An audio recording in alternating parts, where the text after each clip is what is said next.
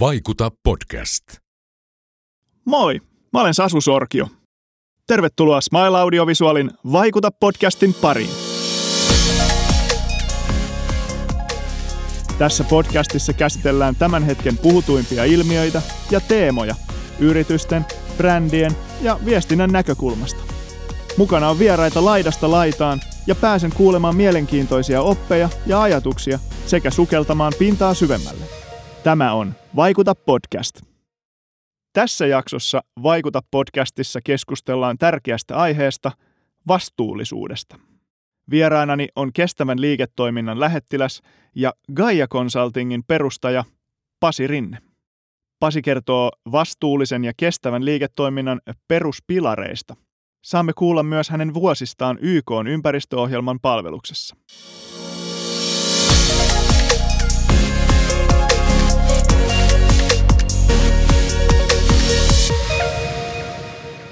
Pasi Rinne, tervetuloa. Kiitos, mukava olla täällä. Sulla on pitkä historia erilaisissa tehtävissä ja Gaian oot perustanut vuonna 1993 jo. M- mitä, miten tämä oma polkusi on kulkenut tähän vastuullisuuden pariin? No silloin 90-luvun alussa ihan yksinkertaisesti tutustumalla aikakauden keskusteluun ja osallistumalla yhteiskunnalliseen niin keskusteluun, niin havaitsin, että, yksinkertaisesti elämme sellaista aikaa niin kuin ympäristö, resurssien ja saastumisen osalta, että koin, että se oli vähän semmoinen sukupolvikysymys, että meidän sukupolven täytyy jollain tavalla pystyä ottamaan tätä asiaa hanskaan. Ja silloin totesin myöskin niin, että, että pelkästään tavallaan niin kuin politiikan keinoin ei kuitenkaan pystytä luomaan riittävän nopeaa muutosta siihen konkreettiseen ikään kuin maailmaan tapahtumiin. Ja valitsin silloin keinoksi sen, että haluttaisiin, tai halusin laittaa, laittaa tämmöisen niin kuin ammattimaisesti toimivan yrityksiä neuvovan yrityksen pystyyn, joka auttaa sitten yrityksiä vähentämään päästöjään ja löytämään siitä vähempipäästöisestä toiminnasta itselleen parempaa liiketoimintaa. Reni Harlin julkaisi kirjan Ainutlaatuinen elämäni, niin, niin täytyy sanoa, että sulla on myös, oot ollut muun muassa UN Environment Programmin johtajana pitkään ja, ja toiminut muun muassa tittelillä Chief of Disaster Management Branch. Ja paljon niin kuin todella kiinnostavia tehtäviä ja sen lisäksi vielä tämä Gaia-tausta, niin, niin sulla on ainutlaatuinen historia, voisiko sanoa näin.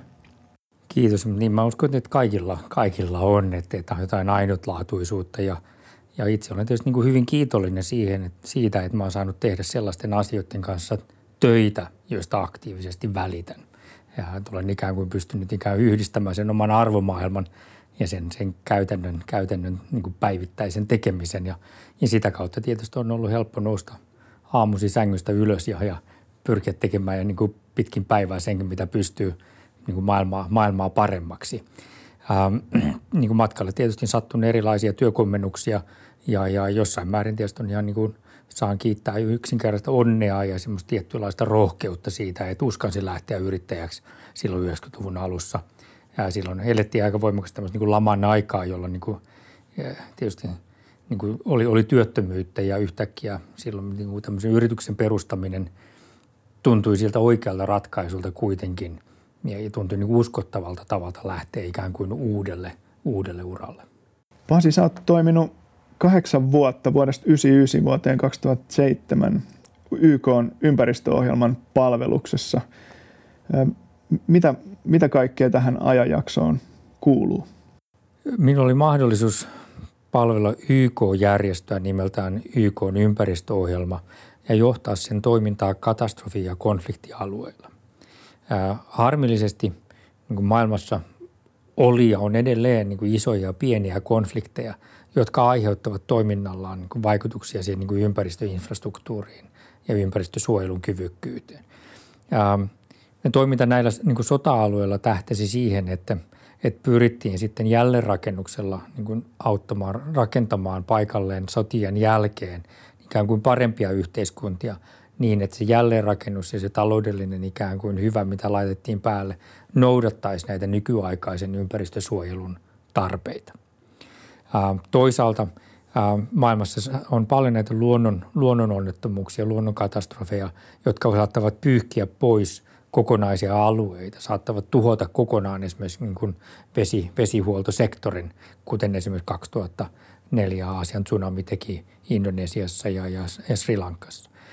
Tämä katastrofiapu näille alueille pyrkii antaa välitöntä ikään kuin apua näiden niin kuin ympäristöasioiden kuntoon saattamiseksi ja niin, että se pidempiaikainen tämmöinen jälleenrakennustuki rakentaisi näistä maista sitten myöskin niin kuin ympäristökestävämpiä ja sitä kautta sellaisia maissa, johon paremmin se talouskasvu sotien ja tämmöisten isojen luonnononnettomuuksien jälkeen juurtuisi paremmin. Käytännössä työ oli niin kuin jatkuvaa matkustamista, jatkuvaa destruktion ja tuhojen ja, ja sotien ja, ja, ja niin kuin tämmöisen niin kuin erittäin ikävien asioiden parissa työskentelyä. Ää, meillä tällä hetkellä niin kuin ilmastonmuutoksen kautta nämä isot luonnonkan niin kuin onnettomuudet lisääntyvät ja edelleen niin kuin tekevät sen vaikeammaksi sen ikään kuin avun perille toimittamiseksi, että se absoluuttinen köyhyys ja kurjuus vähenisi maailmassa. Maailmassa tullaan jatkuvasti tarvitsemaan vielä enemmän sellaisia valtioita kuin Suomi, sellaisia yksilöitä, jotka ovat kyvykköitä puhumaan kieliä, jotka haluavat auttaa toisia, myöskin sellaisissa osissa maailmaa, jotka on kovin kaukaisia. Tässä on moni, monia kulmia, mitä, mitä me voidaan käsitellä ja erityisesti tietysti tämä vastuullisuusteema, mutta kiinnostavaa on myös toki tämä yrittäjäteema. Ihan hiljattain olette myyneet tota Svekolle liiketoimintaa ja jos katsot taaksepäin niin kun sieltä 90-luvulta tähän päivään, niin miten tästä vastuullisuudesta on tullut mainstreamia? On totta, että näiden 28 tai 29 vuoden aikana tämä ympäristökysymykset ja vastuullisuuskysymykset on koko lailla niin kuin muuttanut muotoaan. Me aloitimme silloin toiminnan lähinnä ympäristöjohtamiseen liittyvistä kysymyksistä, raportointikysymyksistä – Katsoimme silloin, että on hyvin johdetut yritykset myöskin hallitsevat sen, että mitä ne ympäristölle aiheuttavat. Ja näimme sen silloin niin, että toimimalla paremmin näissä ympäristökysymyksissä onnistuttiin myöskin parantamaan se, miltä yritykset ulospäin näyttivät. Ja se oli pitkälti keskittymistä näihin kysymyksiin.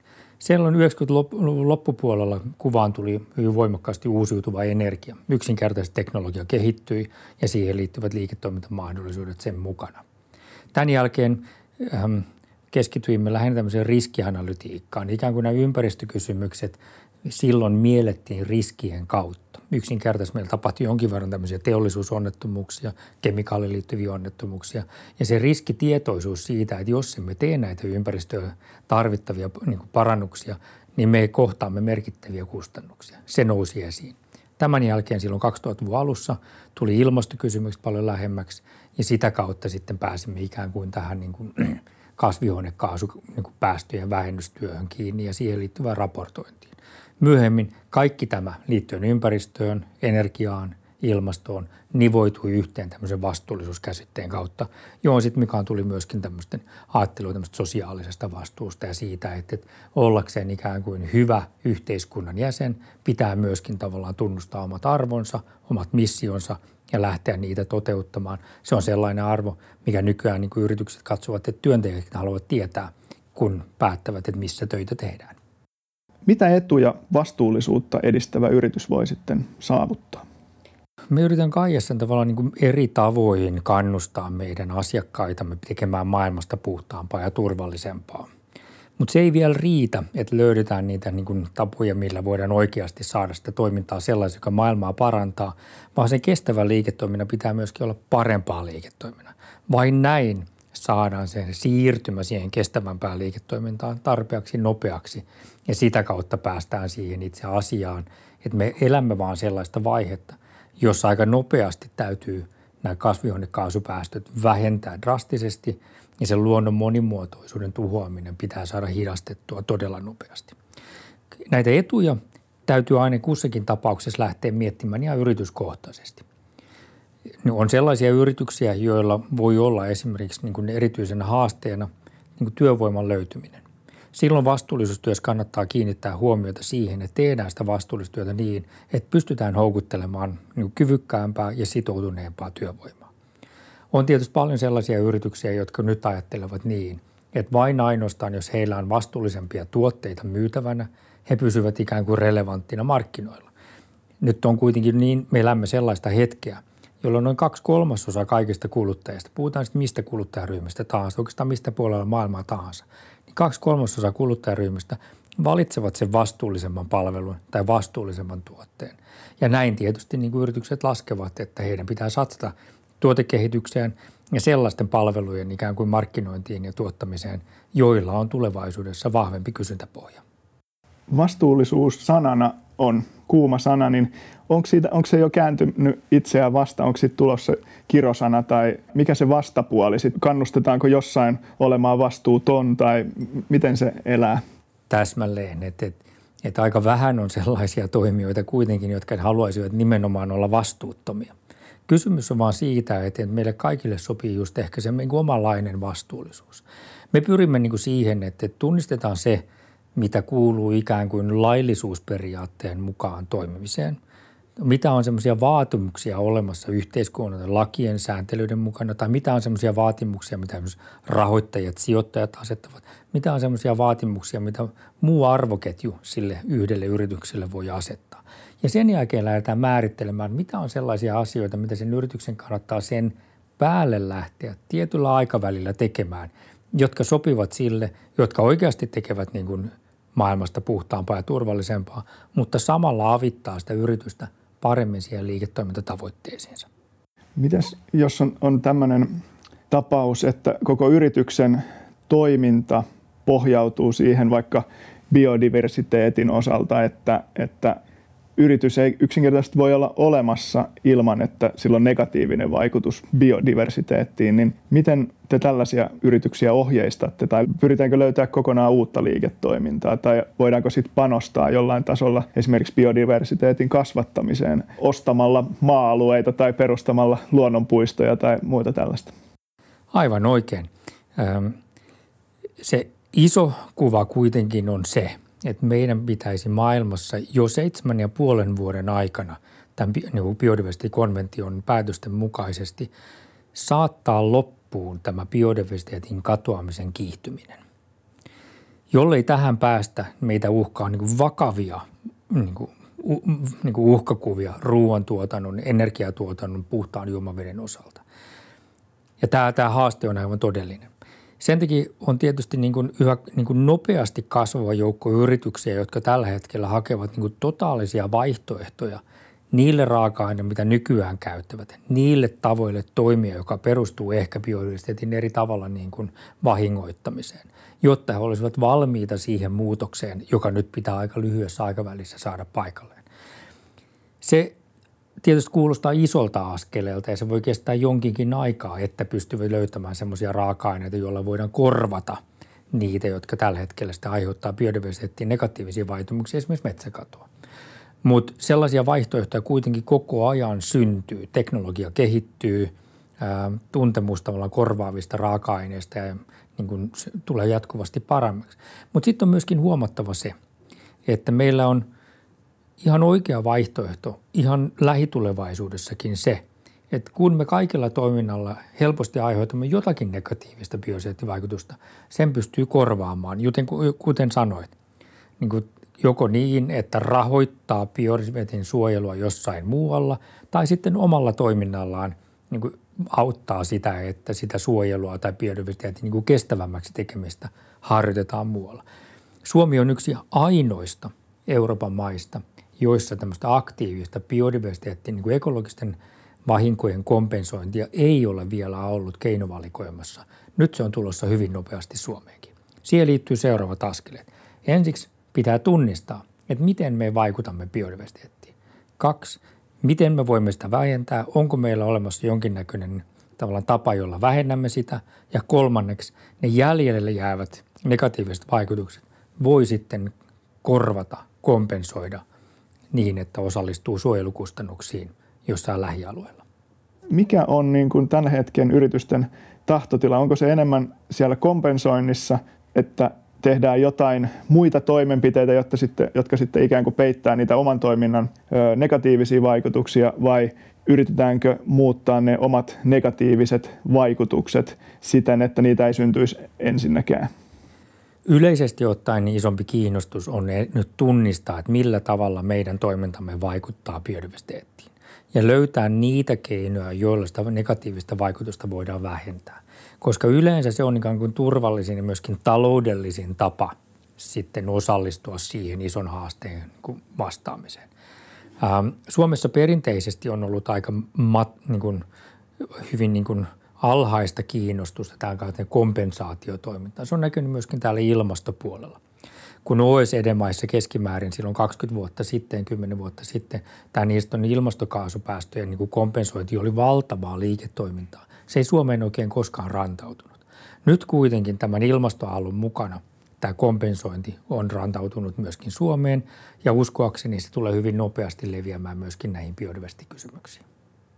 Mitä muita näitä avainkysymyksiä on kuin biodiversiteetti, eli tämä ympäristön monimuotoisuuden katoaminen ja ilmaston lämpeneminen ja tietysti saasteet. Mitäs, löytyykö jotain muita alueita, mitä niin kuin yritykset haluavat ottaa huomioon? No näitä kysymyksiä on tietysti valtavan paljon ja vastuullisuus pitää sisällään niin kuin pal- paljon ikään kuin tarpeita. Yhtäältä se voi olla terveyskysymyksiä, turvallisuuskysymyksiä, se voi olla paikallisuus- ja kotimaisuusaspektia, se voi olla juomaveteen liittyviä kysymyksiä, luonnon monimuotoisuuden, metsiin liittyviä kysymyksiä, tai sitten se voi keskittyä hyvinkin tämmöisiin niin kuin eettisperusteisiin niin kuin näkökulmiin. Ähm, olennaista onkin niin kuin kunkin yrityksen kannalta miettiä, että mikä on se heille olennainen ikään kuin vastuullisen kulma, johon halutaan vaikuttaa. Mutta jos katsotaan nyt niin kuin Suomen näkökulmasta tätä keskustelua ja tarpeita, niin, niin meillä on hyvin paljon keskustelua muovin korvaamisesta tai muovijätteen niin kuin rajoittamisesta. Toinen kysymys, mikä on, on ollut aika paljon esillä, että miten ylipäänsä voitaisiin siirtyä niin kuin fossiilisten polttoaineiden käyttämisestä uusiutuviin tai sitä muuten korvaaviin niin kuin polttoaineisiin. Ja, ja, ja, ja ehkä kolmanneksi nostaisin tässä esille tämmöisen alkavan niin kuin voimakkaan keskustelun esimerkiksi tiettyjen lääkeaineiden sivuvaikutusten niin kuin tunnistamisesta. Ja nyt selkeästi on niin kuin tämä antibiootti niin kuin käyttämisen vähentämiskeskustelu on nousemassa, joka, joka tavallaan liippaa hyvin vahvasti tätä vastuullisuusaspektia. Eli toki niin kuin ympäristökysymysten lisäksi sieltä löytyy paljon muutakin. Varmaan just esimerkiksi valmistusmaalla, että jos on joku, joku tuote, mitä tehdään jossain Aasiassa, niin pidetään huolta, että ihmisoikeudet toteutuu ja, ja ympäristön saastuminen on, on vähäistä, jos ollenkaan. Juuri näin. Mainitsemasi ihmisoikeuskysymykset on sellaisia, mitkä ehkä ei niinkään aina ole ollut niin läsnä Suomessa käytävässä keskustelussa, mutta toki meidän kansainvälisessä toimiksessa aina on, on aina esillä. Ja tietysti tämä niin kuin diversiteetti ja tämän kaltaiset asiat on ollut viime aikoina hyvin Suomessakin, Suomessakin läsnä ja, ja, ja ihan olennainen osa sitä vastuullisuus, vastuullisuuspalettia, vaikka se ei niinkään paljon ole näkynyt Kaijan toiminnassa. Kaijassa on todettu, että me haluamme keskittyä nimenomaan tämän vihreän ikään kuin siirtymän niin kuin johtavaksi ja asiantuntijaksi ja auttaa niissä kysymyksissä. Se ei tarkoita sitä, etteikö nämä sosiaaliset, yhteiskunnalliset kysymykset olisi tärkeitä, mutta me vaan näemme sen niin, että just ilmastoon, biodiversiteettiin, erosioon liittyvät kysymykset ovat niin akuutteja ja niin isoja, että ne on ikään kuin joka tapauksessa nyt saatava tolalleen, jotta pystymme sitten pitämään yhteiskunnan raiteillaan näissä sosiaalisissa kysymyksissä sitähän on sanottu, että, että maailma ei pelastu poliittisilla päätöksillä välttämättä niinkään, mikäli yrityksiä ei saada mukaan. Että yritykset on sitten lopulta ne, jotka löytää ne vastaukset ja, ja, ja ratkaisut. Niin miten toiveikas olet itse tulevaisuuden suhteen? Olen toiveikas. Ähm, olen, olen niin kiitollinen siinä, että olen saanut oikeastaan koko ammatillisen urani aikana tehdä töitä sellaisten yritysten – ammattilaisten kanssa, jotka haluavat löytää ratkaisuja ja ottaa niitä aktiivisesti käyttöön. Niin se koko ikään kuin meidän voimavaramme on aina niin kuin keskitetty siihen, että löydetään niitä teitä, mitä pitkin edetä ja tehdä se, mikä voidaan. Tämä niin tilanne on kahtia jakautunut. Yhtäältä viimeisen 25 vuoden aikana on tapahtunut ihmeitä siinä, kuinka niin kuin maailma – on voitu siirtää tämmöistä niin kuin voimakkaasti niin kuin fossiilisten polttoaineiden käyttöä lisäävän talouskasvun tieltä sellaiseen talouskasvuun, jossa kuitenkin kasvihuonekaasuja onnistutaan jo vähentämään ja silti talouskasvu jatkuu. On tapahtunut niin kuin merkittävä tämmöinen decoupling niin kuin perinteisissä ympäristökysymyksissä. Monet ympäristökuormitusasiat ovat menneet valtavan paljon parempaan suuntaan. Sitten se toinen kuva on tietysti se, että jotta me pystyisimme estämään sen yli kahden asteen lämpenemisen meidän ilmastossamme, mikä, on sitten, mikä olisi taas aivan valtavan katastrofaalinen niin kehityskulku koko maapallolle, niin meidän pitää pystyä saavuttamaan ilmastoneutraalisuus jo vuoteen 2050 tai mielellään 2040 mennessä. Ja sekään ei vielä riitä. Se tavoite siitä ilmastoneutraalisuudesta 2050 ei riitä, jos me emme pysty nyt seitsemän vuoden aikana vähentämään globaalisti päästöjä 45 prosenttia. Ja siksi tämä toinen kuva onkin se, että tavallaan tämä vastuullisuuden, tämän kestävän peli on vasta nyt alkanut. Me ollaan viimeisen vuoden aikana nähty se, että Glasgow ilmastokokous osoitti sen, että nyt me otamme tämän asian tosissamme. Meillä on valtava momentum nyt siinä niin kuin drastisessa muutoksessa, mitä pitää seitsemän vuoden aikana saada maailmassa aikaiseksi. Et nyt tämä vasta alkaa tapahtumaan. Ja kaikki tämä edellinen 28 vuotta on ollut vaan semmoista niin kuin esilämmittelyä. Nyt jaetaan napat, napit ikään kuin uudelleen. Ne, jotka on tekemässä niitä kestävämpiä, niin kuin transformatiivisia tuotteita ja palveluita – ne tulee viemään tämän niin kuin ilmastonmuutoksen hillinnässä jaettavat uudet liiketoimintamahdollisuudet itselleen ja muut jää olemaan näppejä. Tämä ikään kuin kääntää. Puhutaan sitten kaupungeista, valtioista, yrityksistä. Tämä niin kuin ikään kuin jakaa tämän maailman uudelleen. Oletko osa ratkaisua vai oletko kuolemassa tämän niin kuin ilmastonmuutoksen hillinnän kautta? mikä suomalaisten yritysten rooli tässä on, että sulla on näkemystä varmaan niin kuin globaalisti tilanteeseen, niin miten tota, suomalaiset yritykset pärjää tässä? Suomalaiset yritykset on niin perinteisesti tehneet juuri sen, mikä on aina pitänyt tehdä ja ovat ikään kuin vastuullisia ja pitäneet hyvin huolta siitä niin kuin laillisuusperiaatteen noudattamisesta. Ja heillä on ikään kuin hyvät lähtökohdat siihen. Suomessa myöskin tämmöinen ikään kuin kiertotalouden DNA asuu aika vahvasti insinöörikansassa. Haluamme olla nuukia ja tehokkaita. Mutta nyt harmillisesti tilanne on se, että ikään kuin muu maailma ja yritykset tulevat tämän äsken mainitun niin kuin ison ilmastonmuutoksen hillinnän tarpeen kautta panostamaan ihan valtavia rahasummia – transformatiivisiin uusiin liiketoimintoihin, tuotteisiin, palveluihin. Puhutaan sitten autoista, papereista, vakuutustoiminnasta, mistä tahansa, niin tämä tulee muuttamaan bisnestä. Ja jos tässä tavallaan suomalaiset yritykset eivät nyt uskalla tai ei ole rahkeita laittaa ikään kuin sitä niin kahta pykälää lisää vauhtia koneeseen, niin sitten me tullaan näkemään se, että tässä kyllä suomalaiset yritykset niin kuin keskimäärin tulevat nyt sitten taantumaan. Kilpailu tulee yksinkertaisesti tätä kautta kovenemaan.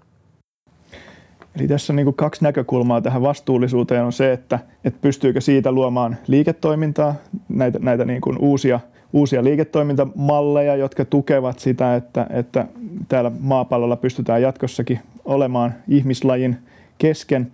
Ja sitten toinen on tämä, että miltä kaikki näyttää ulos, että toimitaanko vastuullisesti ja tietysti joissain firmoissa nämä vielä voi yhdistyäkin, että, että sekä omat tuotteet on asioita, jotka edistää muiden yritysten vastuullisuutta, että sitten niitä myös tuotetaan vastuullisesti.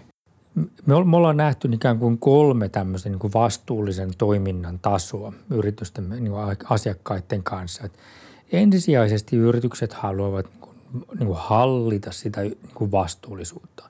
Tuntea, että mistä se vastuullisuusvaikutukset tulee ja, ja säännönmukaisesti – niin puuttua siihen, pienentää niitä negatiivisia ja kasvattaa niitä positiivisia.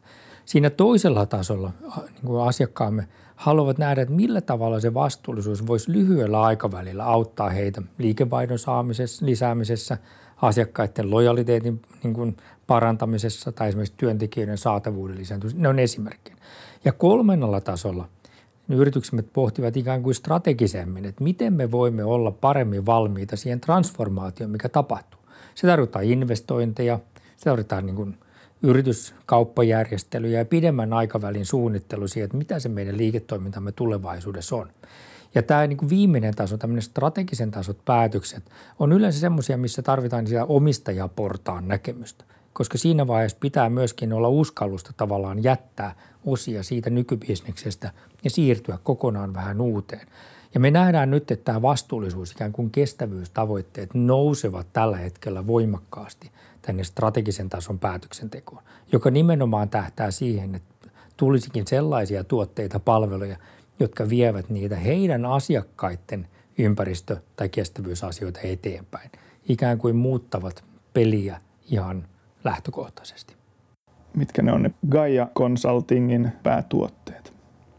Meillä on niin kuin iloksemme niin kuin valtavan syvää osaamista juuri niistä niin kuin kestävyyden peruskysymyksistä, energia-asioista, uusiutuvasta energiasta, energiatehokkuudesta, siihen liittyvästä regulaatiosta ja, ja, ja, ja, ja niin kuin taloudellisista ratkaisuista. Toiseksi ympäristöasioita, jotka jakaantuvat sinne veteen, kemikaaleihin, ilmastoon. Ja kolmanneksi juuri tähän riskianalytiikkaan liittyvään. Tähän kun olemme onnistuneet luomaan päälle vielä ikään kuin semmoisen niin liiketoimintakonsultoinnin, niin se, se auttaa meille juuri niin kuin si, siinä kysymyksessä, mitä yritykset tällä hetkellä pohtivat, että mitä on ne vastuullisuusteot, jota meidän pitäisi tehdä nyt ja mitä meidän pitäisi tehdä sitten. Et sen priorisointi on tällä hetkellä se, missä me olemme ikään kuin maailman parhaita.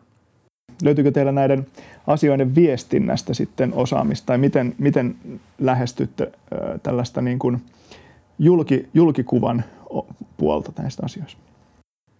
Tämmöisen kestävän liiketoiminnan viestiminen tai sen markkinoiminen tai se, miten se kestävyys integroidaan brändeihin, se on tullut meidän toimintaan mukaan vasta aika viime aikoina.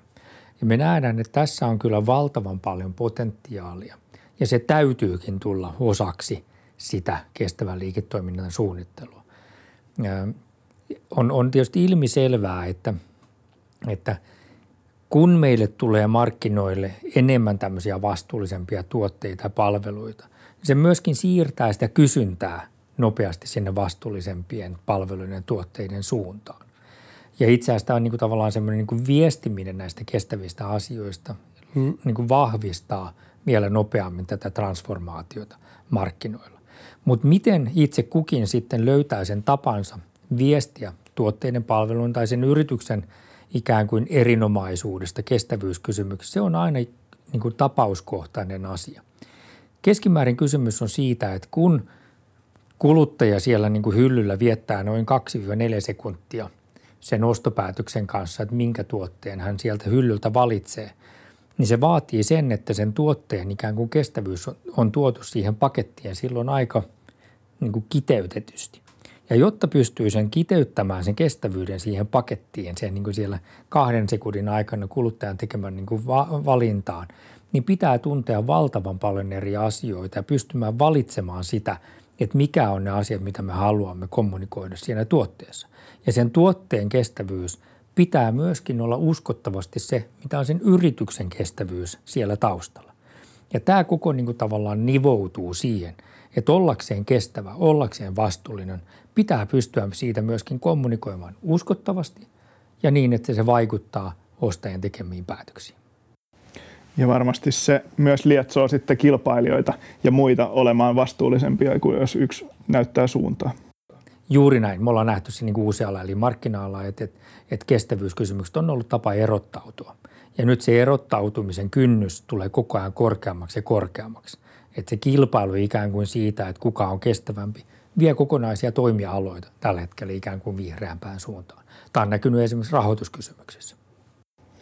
No miten termi viherpesu, niin mikä, mikä näkökulma sulla on siihen, että, että tavallaan viestitään – että toimimme erittäin vastuullisesti ja pyritään siitä saamaan niin kuin kilpailuvalttia, mutta sitten välttämättä nämä varsinaiset toimenpiteet ei ihan kohtaa. Viherpesu on tietysti aina ollut niin kuin, niin kuin keskusteluissa läsnä ja aika usein meiltä kysytään sitä, että onko tässä vielä ikään kuin yleisesti ottaen olemassa tämmöistä viherpesua. On totta, että on varmasti sellaisia toimijoita, jotka haluavat ottaa ikään kuin oikoteita, shortcutteja näissä kysymyksissä, mutta kyllä – kyllä niin kuin monet eri tapahtumasarjat osoittaa sen, että se on itse asiassa kääntynyt useimmiten itseänsä vastaan. Ähm, Sitten se toinen kysymys on se, että no mikä on niin kuin vihreämpää kuin toinen vihreys. Ja tässä suhteessa niin kuin maailma kehittyy jatkuvasti. Meillä on esimerkiksi merkittävä sääntely kysymys nyt Euroopan unionissa, joka on tämmöisen taksonomia-paketin kautta nyt ensimmäistä kertaa määritellytkin hyvin tarkasti sen, että mikä on vihreää ja mikä ei ole vihreää liiketoimintaa. Ja, ja, ja sitä kautta koko ajan tämä ymmärrys siitä, että mikä on tällä hetkellä vaatimus ikään kuin kutsuakseen itseään vihreäksi ja mitä se tulevaisuudessa on, se selkenee. Ja tätä kautta myöskin ikään kuin mahdollisuus viherpesuun tulee vaikeammaksi. Minkälaisia neuvoja antaisit sekä yksilöille että, että yrityksille, mutta otetaan vaikka yksilöt ensin, että me tietysti valtiohallinnon ja, ja ö, lainsäädännön kautta kehotetaan toimimaan tietyllä tavalla. Sen lisäksi on tietysti erinäköistä valistus, valistuskampanjaa, että miten niin kuin ihmiset tekis maapallosta paremman paikan sen sijaan, että, että se suunta on niin kuin alaspäin, niin minkälaista toimintaa yksilötasolla pitäisi tehdä? Kyllä kulutustottumuksilla on valtava vaikutus. Ähm, ja, ja olen itsekin huomannut sen, että, että mitä tahansa tavallaan kuluttaakin, niin aina voi niin kuin miettiä ja kysyä itseltään, että olisiko tälle parempi vaihtoehto. Sitä ei välttämättä ole juuri sillä kertaa, kun kaupassa on käymässä, mutta voi pikkuisenkin vaivaa nähdessään tavallaan löytää kyllä sitä tietä, millä voi esimerkiksi lihankulutusta vähentää tai ostaa sellaisia tuotteita, jotka joista niin kuin vielä vähempi osa muovijätteestä päätyy itse asiassa niin kuin luontoon. Um, että et kuluttamisella on merkitystä. Toinen asia, mikä halusin nostaa esille, se on se, että et, et, et ympäristökysymykset ja kestävyyskysymykset ovat ikään kuin liian tärkeitä asioita ajautuaksemme tämmöisen juupas-eipäs-keskusteluun. Et sen sijaan, että et tavallaan oltaisiin ikään kuin vain oikeassa ja pysyttäytyisi tavallaan siinä omassa kuplassa – niin on mun mielestä kannustavaa kuitenkin, että, että ihmiset tavallaan niin kuin jakaisivat tietoa ja kokemuksiaan laajemmaltikin semmoista niin kuin uusista kokemuksista. Ää, että pidän vähän negatiivisena sellaista kehitystä, jossa tavallaan kuplaudumme ja jaamme kokonaan niin kuin ajatuksia main niin kuin samansuuntaisesti ajattelevien kesken. Et siinä mielessä elämme ikään kuin viestinnällistä mielenkiintoista aikaa, miten me voimme tavallaan kuplia puhkasta ja tavallaan käydä semmoista järkevää yhteiskunnallista rakentavaa keskustelua myöskin sellaisten niin kuin ystävien – tai niin kuin tuttavien kanssa, jotka välttämättä eivät ole vielä nähneet näiden asioiden tähdellisyyttä samalla tavalla kuin itse. Entäs sitten yrityspuolella, että, että ainahan yritykset ovat harjoittaneet hyvän tekeväisyyttä ja, ja sitä kautta tämä on ehkä, ehkä kääntymässä siihenkin, että yritykset tekee erilaisia ympäristötempauksia tai, tai henkilökunta voi käyttää osan ajastaan niin kuin hyvien asioiden tekemiseen. Mitä yritykset voi sellaisia yksittäisiä tekoja tehdä? Joo, aika, aika, aika voima nopeasti nyt lisääntyy sellainen ajattelutapa, jossa tämä luonnon monimuotoisuuden katoaminen pitäisi saada hidastettua. Ja se näkyy Suomessakin siinä, miten esimerkiksi metsänomistajat tällä hetkellä ovat niin kuin yleisesti ottaen – kiinnostuneempia myös sellaisista vaihtoehdoista, joissa sitä niin kuin metsää ei niin nopealla syklillä hakata, vaan löytyy niin kuin vielä ehkä kestävämpiä tapoja, joissa yhdistyy tavallaan sen ihan niin kuin metsätalouden prioriteetit, mutta myöskin sitten sen niin kuin, bio, niin kuin luonnon monimuotoisuuden suojelu.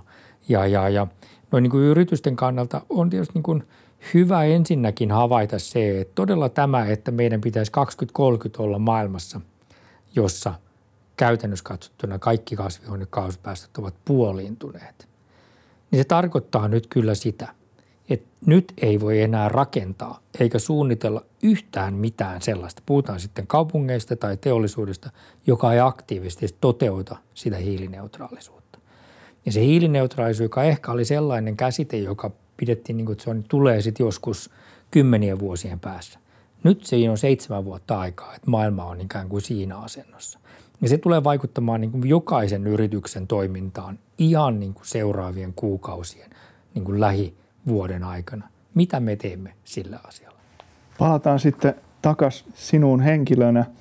Sulla on pitkä tausta yrittäjänä ja nyt on yrityskauppakin takana, niin mi- millä fiiliksillä liikkuu Pasi Rinne? Kiitos. Kieltämättä niin kuin ajankohtainen kysymys ja, ja, ja, ja, ja, ja kun on 28 vuotta saanut rakentaa yritystä, sen identiteettiä, sen brändiä, olla valikoimassa sinne erittäin ammattitaitoisia ihmisiä tekemään päivittäin sitä työtä, niin sitä tuntee tietynlaista niin kuin nöyryyttä nyt tätä tilannetta kohtaan. Ja, ja on, on ensisijaisesti äärimmäisen iloinen siitä, että yritys on aina menestynyt hyvin ja siellä olevat ihmiset ovat viihtyneet. Ja niin kuin moni meistä on sitä mieltä, on saanut tehdä tähdellisten asioiden kanssa työtä onneksemme tämän yrityskaupan myötä tavallaan se, se niin kuin perustamani yritys jatkaa, jatkaa sillä tiellä. Sen missio niin kuin on pysyy samana. Se haluaa edelleen auttaa asiakkaita tekemään maailmasta puhtaampaa ja turvallisempaa. ja se jatkaa sitä työtä vaan osana isompaa kokonaisuutta, jolloin niin kuin de facto sen yrityksen toimintamahdollisuus laajentaa sitä yhteiskunnallista isoa vaikuttavuuttaan vaan paranee. Ja itse koen, että, että, että, että, että olen ollut niin kuin äärimmäisen onnellinen siinä, että olen saanut tehdä töitä näiden asioiden kanssa, jotka olen kokenut tärkeäksi ja, ja, ja, ja, ja, ja nyt niin maailma vuonna 2022 on siinä tilanteessa todella, että koen, että oikeasti, että nämä edelliset 29 vuotta on ollut vain niin alkusoittoa. Nyt pitää nähdä vaivaa sen eteen, että meillä syntyy oikeasti niin kuin transformatiivisia liiketoimintoja. Rahoitus oikeasti siirtyy niin kuin voimakkaasti siihen suuntaan, että meillä syntyy niin kuin ihan uudenlaisia liiketoimintoja, jotka edes niin kuin auttaa sen, että me seitsemässä ja puolessa vuodessa pystytään puolittamaan meidän niin kuin koko maailman kasvihuonekaasupäästöt, ihan noin esimerkiksi mainittuna. Että aion, aion mitä ikinä tapahtuukaan, niin, niin tavallaan tämä missio on ja pysyy. Ja se tietotaito, mitä itselleni on, on, on tullut, niin aion sitä käyttää niin kuin saman asian auttamiseksi jatkossakin. Kiitoksia Pasirin. Kiitos. Vaikuta podcast.